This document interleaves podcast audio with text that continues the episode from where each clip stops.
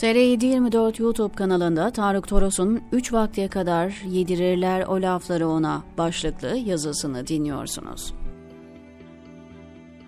Yakın zamana kadar ocaklara henüz ateş düşmüşken, acı tazeyken konuşulmaz diye düşünürdüm. Zamanı değil derdim, değişti bu.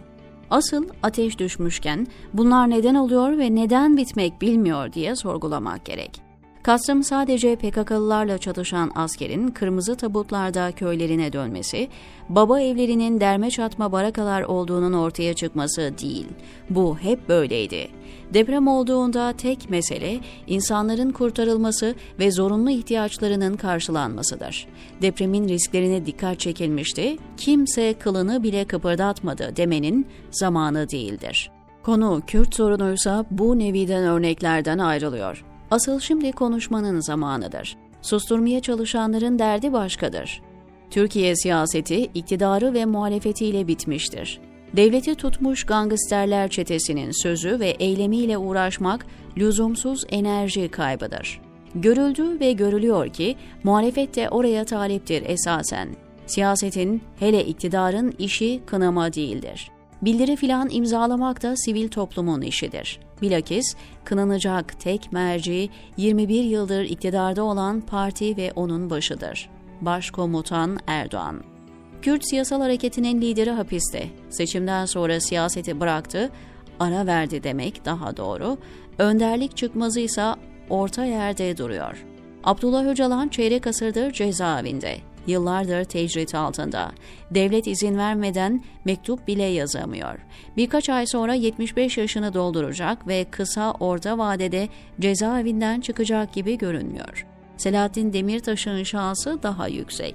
Türkiye'de siyaset ve medya aktörlerinin hemen tamamı devletin terör örgütü ve şehitlik ayarlarıyla %100 aynı noktada hizalanmıştır. Bırakın resmi tarihi, şu yakın dönemde herkesin gözü önünde cereyan eden Rus elçisinin öldürülmesi, Hrant Dink ve Hablemitoğlu cinayetleri gibi konularda 15 Temmuz ve geçmiş darbe yargılamalarına dair söylemde ağız birliği içindeler. 28 Şubat dosyasına bile kumpas diyen bir medya var. Çünkü boğazına kadar içindeydi olayın. O sebeple halka işin doğrusunu anlatmıyor, soru sormuyorlar. Kırmızı tabutta cenaze geldi mi söz bitiyor. İntikam tamtamları çalınıyor ve belki de bu yüzden uzun yıllardır bu kısır döngü devam ediyor. Sıradan vatandaş bile bir dakika dese halkı askerlikten soğutmaktan yargılanıyor.